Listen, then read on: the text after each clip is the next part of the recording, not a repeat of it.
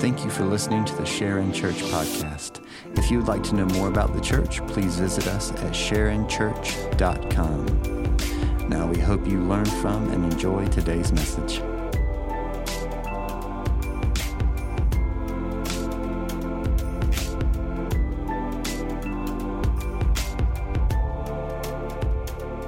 Continue our worship now through study of God's word. Thank you, Brandon. Go and grab your Bibles, turn to Exodus chapter 15. I've got some volunteers who are going to be passing out something to you. So everybody needs one of these half sheets of paper, and you'll need a pen if you have one. So the volunteers can go ahead and start passing those out, that would be great. On this form, you'll see four quadrants. It gives you directions, but sometimes it's hard to read directions, so I'm going to tell you the directions.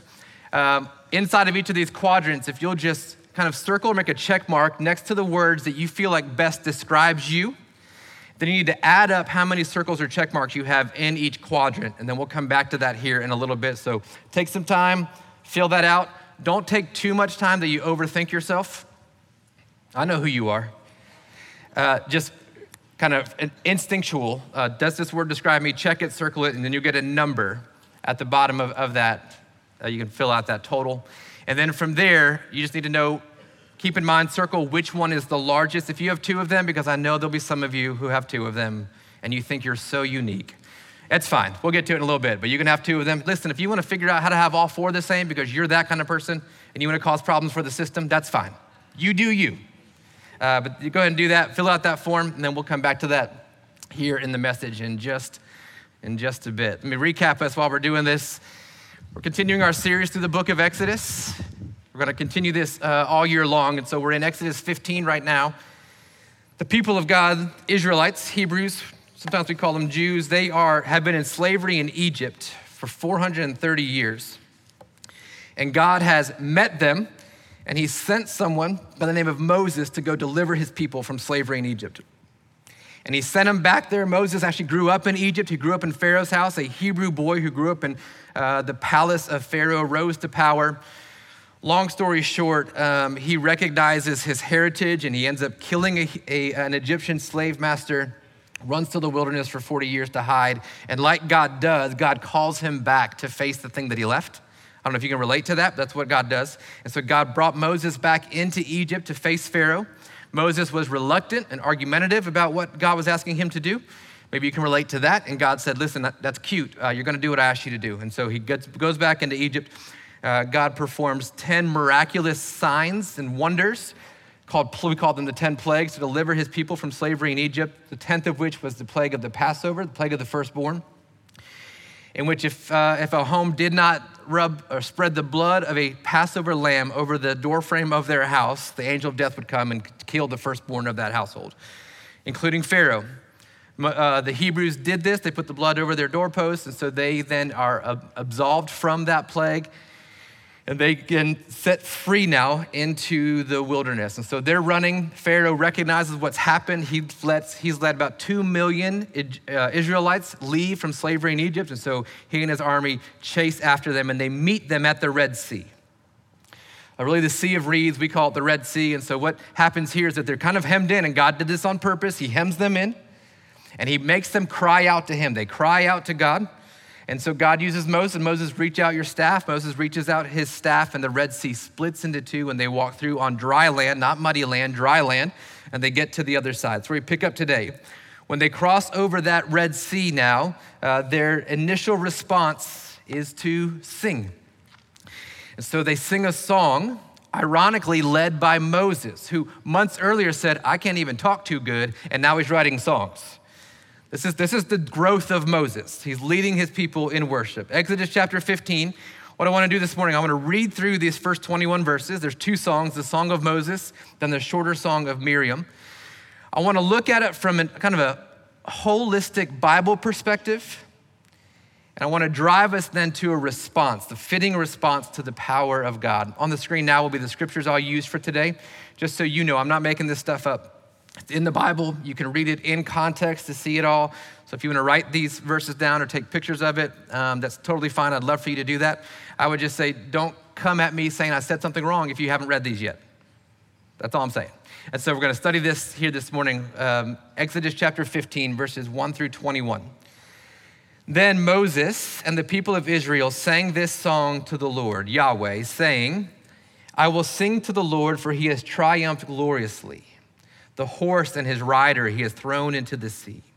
The Lord is my strength and my song, and he has become my salvation. This is my God, that's Elohim, and I will praise him. My father's God, and I will exalt him. The Lord is a man of war. The Lord, Yahweh, is his name. Pharaoh's chariots and his host he cast into the sea, and his chosen officers were sunk in the sea. The floods covered them, they went down to the depths like a stone.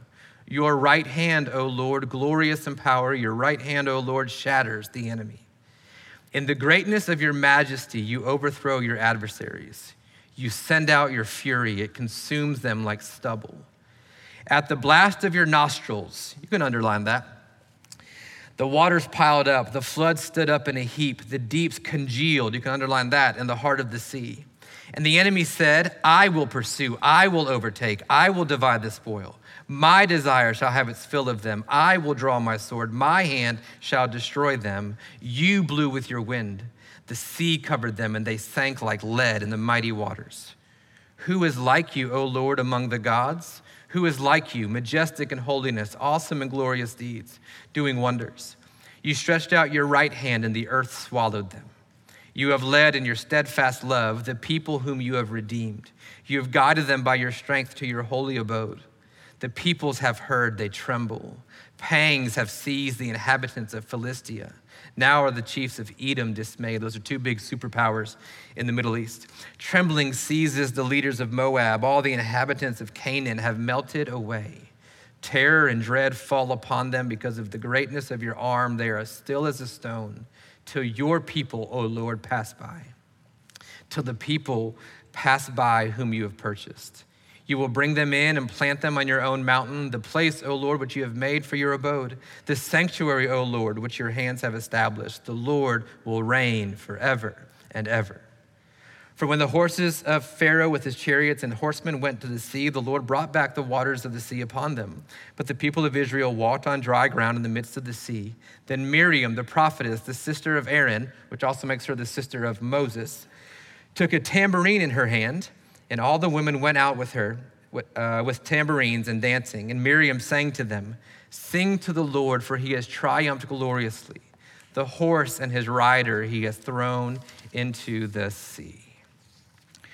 We have um, family friends of ours um, who own a restaurant. Well, they don't own the restaurant. Their parents own the restaurant, but they say they own the restaurant. That's a whole other story. Anyway, friends of ours whose parents own the restaurant, and um, they serve the best fried chicken in the South. Um, it's family style dining. I don't know if you know what I'm talking about, but it's really good. Anyway, uh, but they do not share their recipes, like most places don't. But the chef will give you their recipe but what he will do is he will leave out one ingredient. So you're free to go home and make that fried chicken if you want to, or make that super minced coleslaw if you want to. You can make their tomatoes and green beans if you want to, but you're going to be missing an ingredient. But you don't know you're missing an ingredient until you go to eat what you've just made. Feel like it's very, very dark what he does to people. Uh, but you get home, but you recognize, man, just with this one missing element, I don't get the full flavor of the recipe. You know what I mean? Like, it's similar, but there's something missing.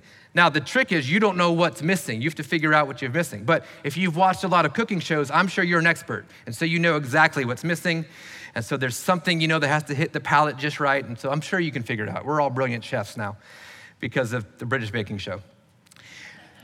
But you're, because of the one ingredient missing, you're missing the full flavor of the meal. The Bible is a lot like that.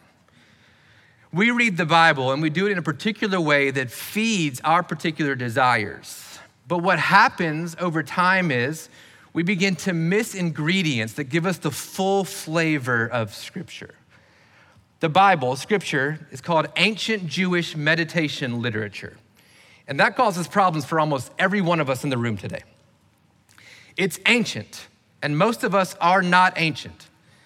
We didn't live thousands of years ago. This is rooted in history, it's ancient literature. So it doesn't talk about iPhones and the internet, right? It doesn't, it's ancient. It, it, it is in regard to the things that happened in that time. It's Jewish. It comes from a particular people with a particular ideology and particular traditions and, and habits and beliefs. This is ancient Jewish and it's meditation.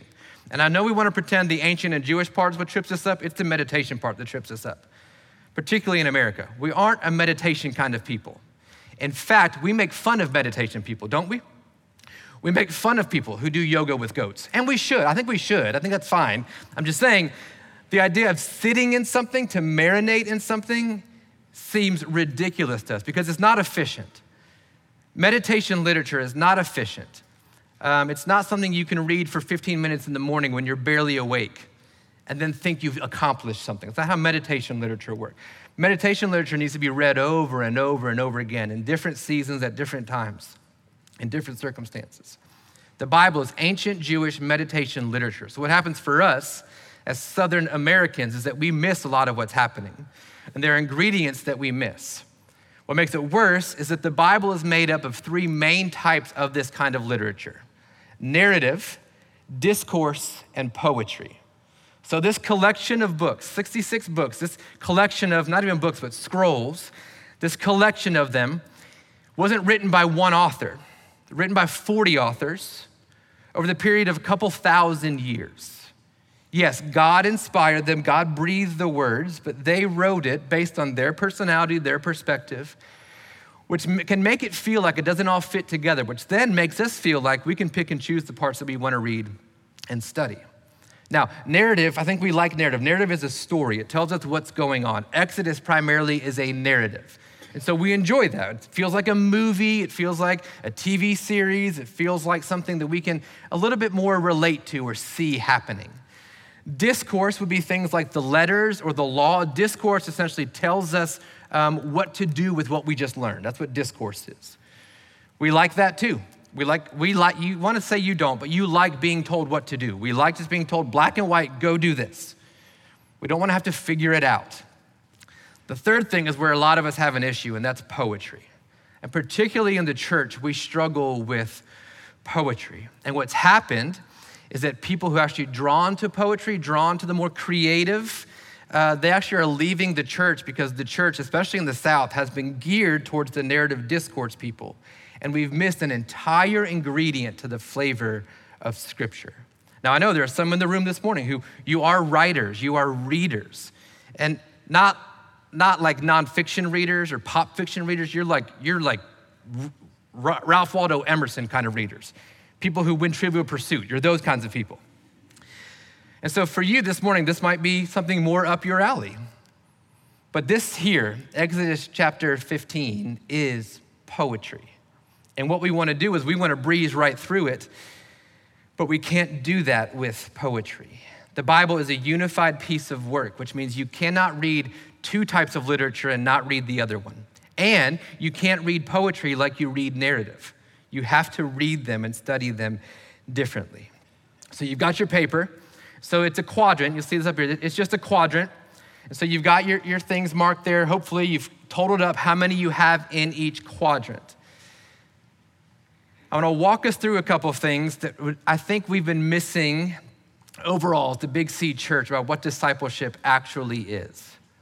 In Mark chapter 12, Jesus has been approached by the scribes, the lawyers of the day, and they're, they're asking him, hey, there's 600 plus Jewish laws. Which one is the most important to you? Which one is the best? Trying to catch him in a lie, catch him as a heretic. And Jesus tells him, well, there's two that are great. But he says this in verse 30 of Mark chapter 12 You shall love the Lord your God with all your heart and with all your soul with all your mind and with all your strength. Now, I want you to notice a couple of things the word all and the word and. The command, the greatest commandment given by Jesus, is to love Yahweh, the Lord our God, with all of our heart, not or, but and. And all of your soul, and all of your mind, and all of your strength. We need to love the Lord holistically with our entire being. But we've bought into some kind of weird lie that you don't have to love Him with all your heart if you're really good with your mind. That you don't have to have your emotions stirred if you serve in the church a lot. That's a lie. The command is to love the Lord our God with all our heart and all our mind and all our soul and all of our strength. So on your quadrant now, it would be labeled this way. Uh, come up here on the screen. Each of those quadrants represents for you, most likely, I know there's no perfect test, most likely how you more naturally show God that you love Him. Could be your mind, your soul, your strength, or your heart. So go ahead and label that. And then let's just see by show of hands, how many mind people do we have? Mind is the top for you, mind people. Okay? How many soul people? Love the Lord God with your soul. Okay? How about strength? Love the Lord God with your strength. Uh huh. And then heart. All right. Now, again, here's the danger. The danger is, well, I'm, I'm more of a mind guy, so I'm just gonna sit this worship time out. I'm gonna wait, I'm gonna wait for the, the teaching part, because I'm more, I'm more of a mind guy. Maybe you think, well, I'm, I'm more of a heart girl, and so I'm gonna sing, then I'm, I, need to go, I need to go home after that. I'm pretty much done at that point. Maybe, um, maybe you, even denominations have lended, lent themselves more towards one of these four than, than the others. But the issue is we can't be just one of them. It's all an and repeatedly. Someone who is all heart is the person who is tossed to and fro and you ride waves of emotion. If you were very high in the heart category, you probably feel everything and you feel it deeply, and you might even feel it loudly if I know who you are. That's it's just who you are, right? You feel it all. And so you have really high highs and really low lows. But the issue for you is you don't have an anchor, you don't have substance for your emotions. And so, what's happened in the church over the course of the past probably 50 years or so is that we've started to say that emotions are bad. Listen, the Bible doesn't say the emotions are bad. It just says, be careful where it's coming from. So if you're all heart, you're tossed to and fro. If you're all soul, it leads us to miss what's happening in each moment. So the soul, I want you to think about the soul as instinct. That's what soul is. It's instinctual. That's what the soul is. You, you, you're more reactionary. You live based that way or on, on how things seem to be. You are a visionary, which means you have a vision of how the world should be, and you are, you are instinctual to that. So it's like in the way that um, you can be told, you can be at, let's say, like a, your kid's Little League baseball game, okay? And you can be told it's just a Little League baseball game, and they're just eight year olds, and the umpire is a volunteer. But your instinct, is that this is game seven of the World Series. So, no matter what you're told, your instinct rises to the top and you start screaming profanities at the poor little 12 year old umpire who has no idea what he's doing, and you're making sure he knows that you know that he has no idea what he's doing. Are you with me? I love you, soul people. I'm, I'm, I'm close to being one of them. I'm just saying, man, that's us, right? That's what soul, it's, it's more instinct. So you follow God based on instinct. If it feels good, do it. You have a dream for the future. What happens is that your dream of the future makes you miss out on the substance of the present. A mind person, it's about your intellect. So you love doctrine and you love truth, but the problem with the mind is that you begin to love the doctrine of God, but not the presence of God. So, doctrine people love to argue. Mind people love to argue doctrine, but they aren't about to tell you how much they love Jesus or what Jesus has done for them but they'll tell you that you're wrong. Oh, they love that part. That's a mind person. The strength is the imperative, it's doing and it's action. Strength people, you are led to behavior modification or a works based faith. And if other people aren't working as hard as you are, they must not be Christians. If they haven't signed up to teach small group and be a deacon and be an elder and cook meals on Wednesday night and serve at crossover and work in the student ministry, they must not love Jesus like you do. Strength people, this is again primarily, but what you need is you, you need to be drawn back into the why you do what you do. So, with that in mind, where we land, I'm going to take us through this song of Moses. And I want to show you something about worship, what worship actually does and actually is. Worship appeals to all four of those. Worship drives us to love the Lord our God with all of our heart and all of our soul and all of our mind and all of our strength. But for many of us, we don't want to sit in it long enough to let that happen to us. So, good, true worship music and lyrics and songs, they are true and they provoke the heart. That's what they do. Some of us grew up in traditions where we sang songs that were true, but they were the most boring thing you've ever sung in your life.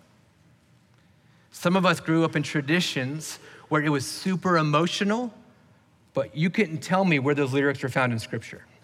True, honest, heartfelt worship combines all four of these things. So, this song of Moses and the shorter one of Miriam towards the end, it's going to take some work for us because we're going to have to be fully integrated. So, here's another picture of this, of this graph. The point of discipleship is to fully integrate us into all four of these. And so, if you've been a Christian for 30 plus years and you've never had your heart provoked by the love Jesus has for you, I would argue with you, you've still got some work to do. If you've been following Jesus for 30 years, you got really high highs and really low lows, but you cannot tell me what the Bible says, then you might have some work to do in your discipleship. The goal of a Christian is to be fully integrated in each of these uh, forms of worship. So before we get into, narr- into the poem in Exodus 15, I want to show you the narrative for those of us mind people who just, just give us the facts, Jack. Here are the facts. Exodus chapter 14, verse 27 tells us the facts of what happened. This is narrative. So Moses stretched out his hand over the sea, and the sea returned to its normal course, and when the morning appeared.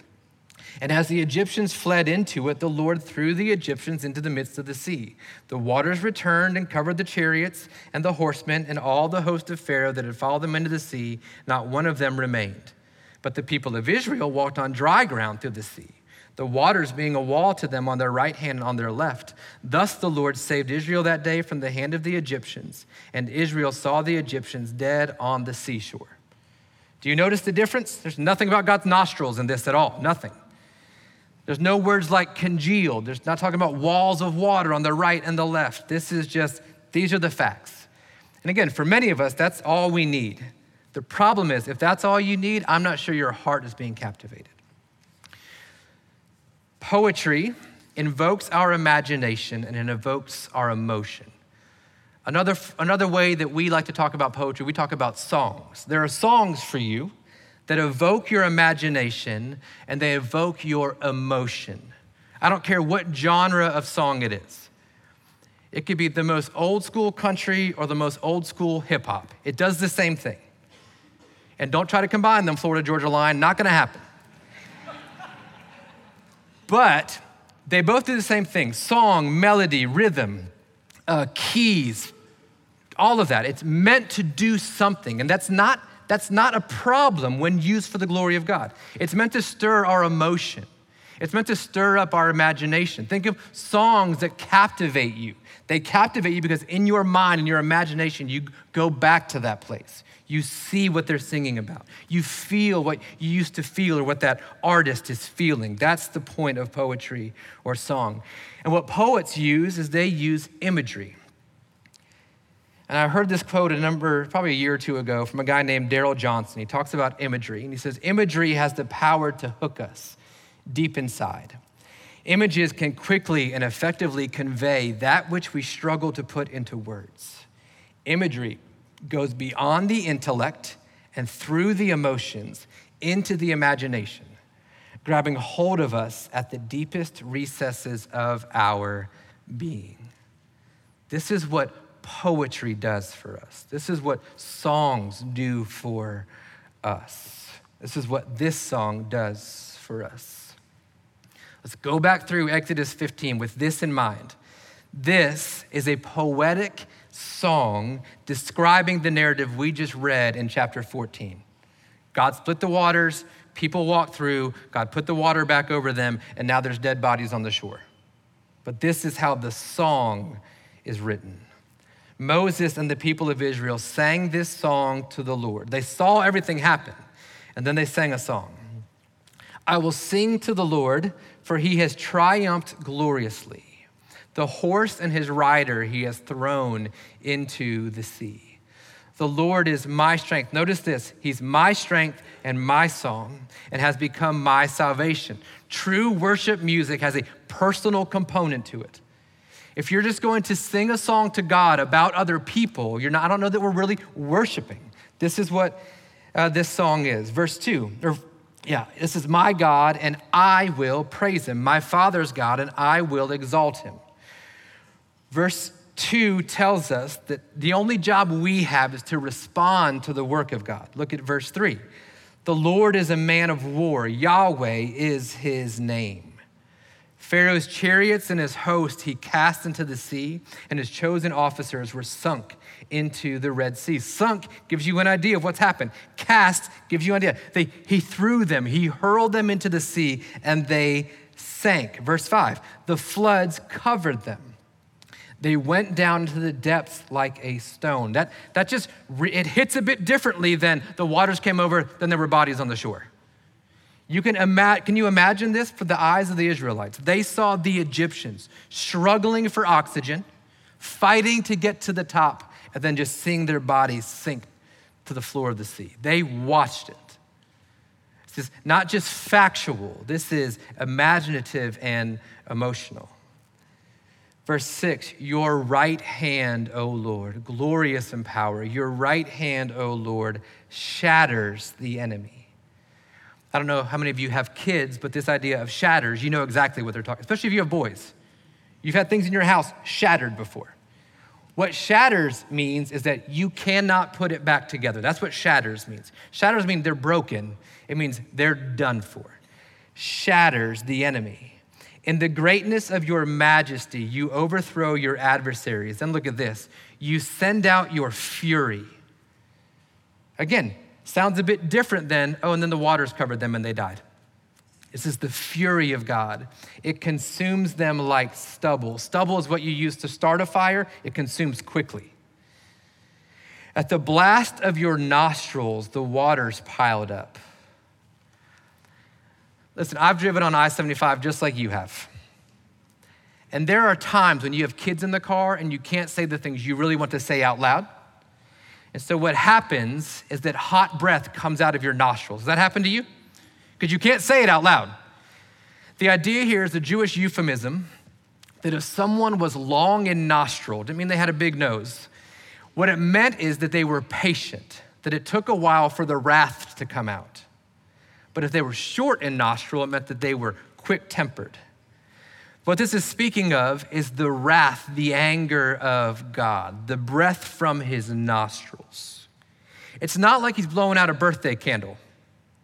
This is the blast of your nostrils, the waters piled up.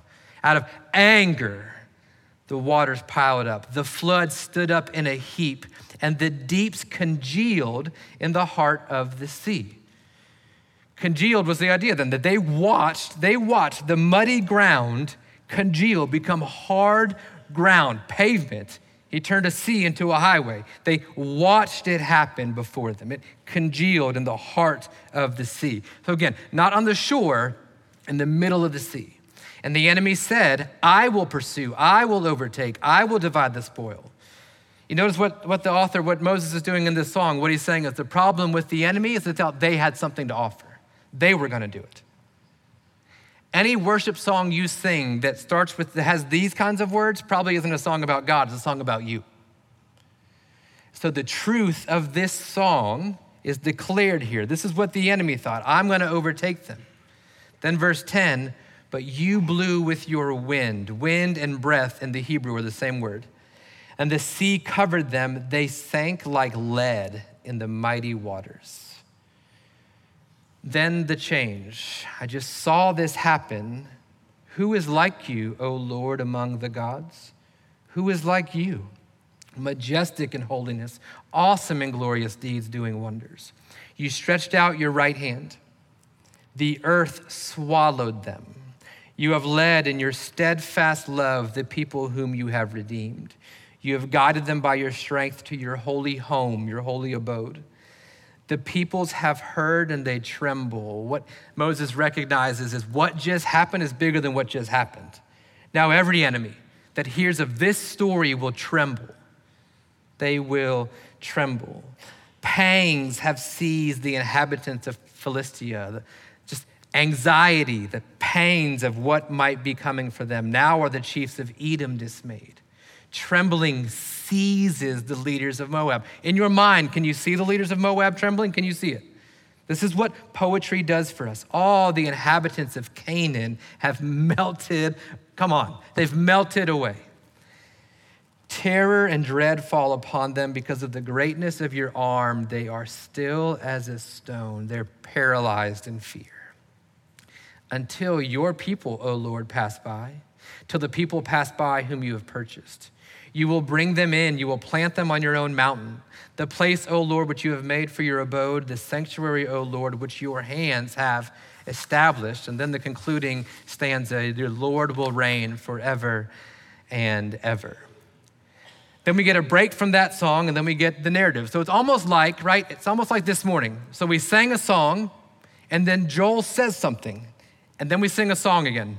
This is what's happening. So now we get the, narr- the narrative because when the horses of Pharaoh with his chariots and his horsemen went to the sea, the Lord brought back the waters of the sea upon them, but the people of Israel walked on dry ground in the midst of the sea. Then Miriam, the prophetess, the sister of Aaron, took a tambourine in her hand, and all the women went out after her with tambourines and dancing. Verse 21 And Miriam sang to them. It's a simple song, and they probably repeated it over and over and over again. I'm just saying, sometimes you repeat stuff. Sing to the Lord, for he has triumphed gloriously. The horse and his rider he has thrown into the sea. And this chorus doesn't feel like much until you understand what's being said. The idea that the horse and rider were thrown into the sea takes us back to what we read last week. There was not a remnant of the enemy of Egypt left. What Miriam is singing is, I know that it is finished. No longer have an enemy after me. And she sings it on repeat. But again, if we're people who are missing the ingredient of heart or soul or mind or strength, we don't get, we don't get the full flavor of what worship does, of what songs do for us. This song covers all of them. For the mind people, it's true. For the heart people, it conjures emotion. For the soul people, it's guttural, the words like fury and from his nostrils. And for the strength people, it says, Well, then I will do these things. I will worship. I will sing. This is what this song does for us. It conjures up everything for us this morning. But here's the issue for many of us we still don't sing.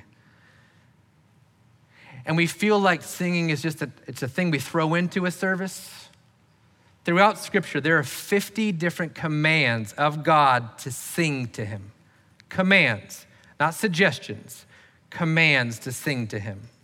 And at no point is it sing to me if you have a good voice. Sing to me if you can harmonize.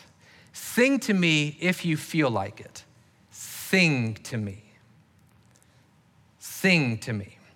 These are commands and imperatives by the Lord. Eugene Peterson, who is a scholar, just brilliant, he makes this statement that Christians sing. They sing in the desert, they sing at night, they sing in the storms. Oh, how they sing.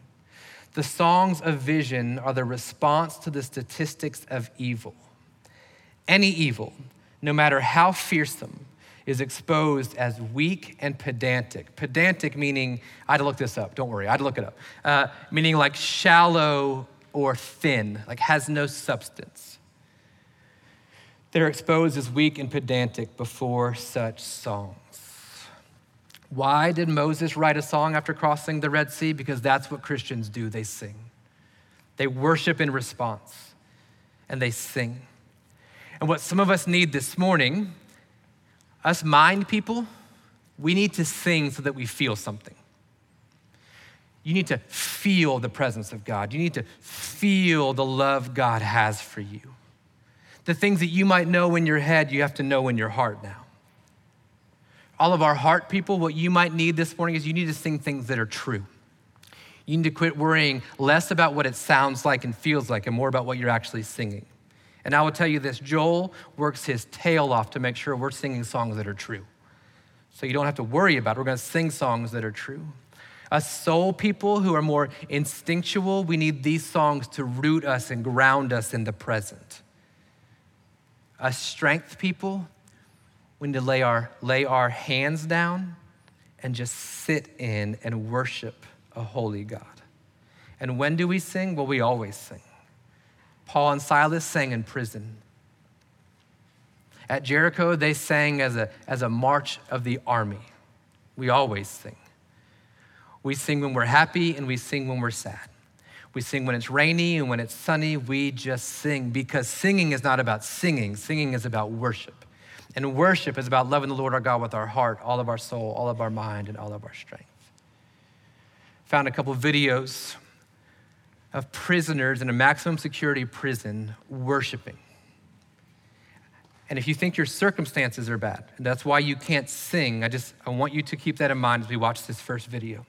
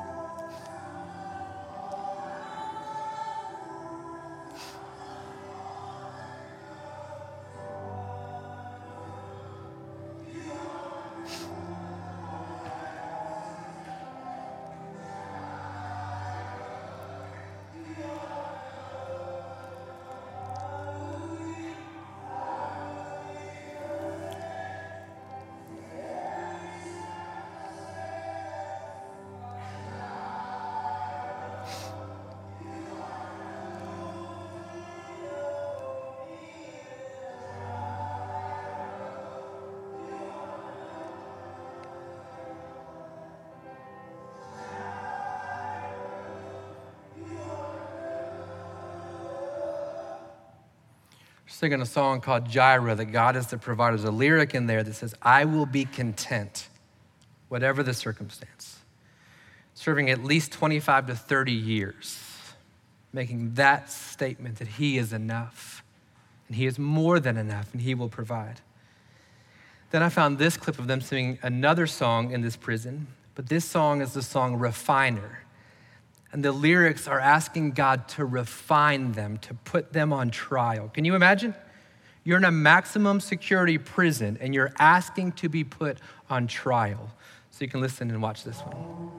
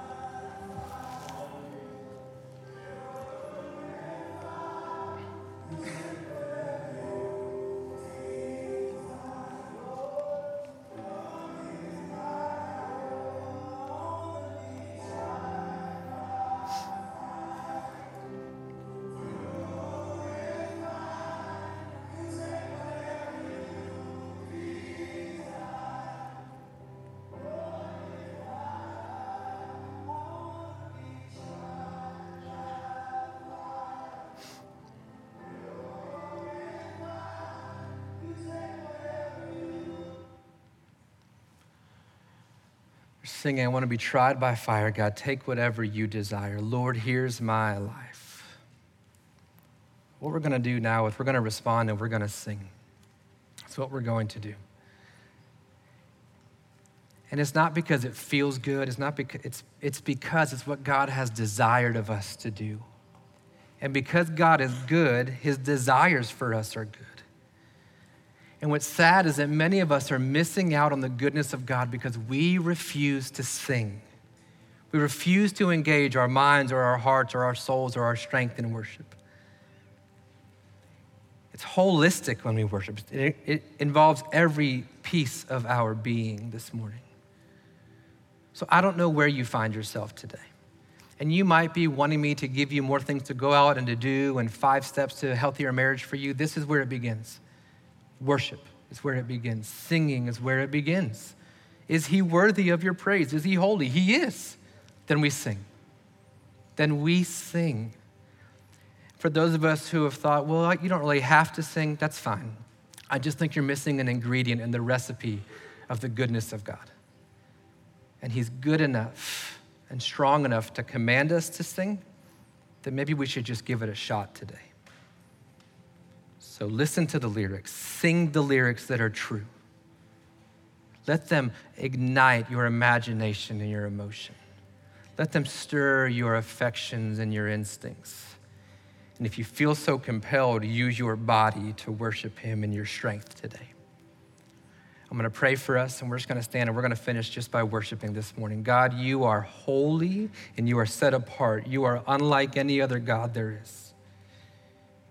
You are higher than and stronger than and more mighty than. You are more compassionate than and more gracious than anything else in the world. And God, there's something about what you've given us through music that ignites this whole being of ourselves, God. And for, I just, I ask that today, God, you help us to worship you like you called us to. True believers will worship you in spirit and in truth, with all of our heart, all of our soul, all of our mind, and all of our strength. So, God, make us a people, even today. Push us today to commune with you in your presence. In Jesus' name.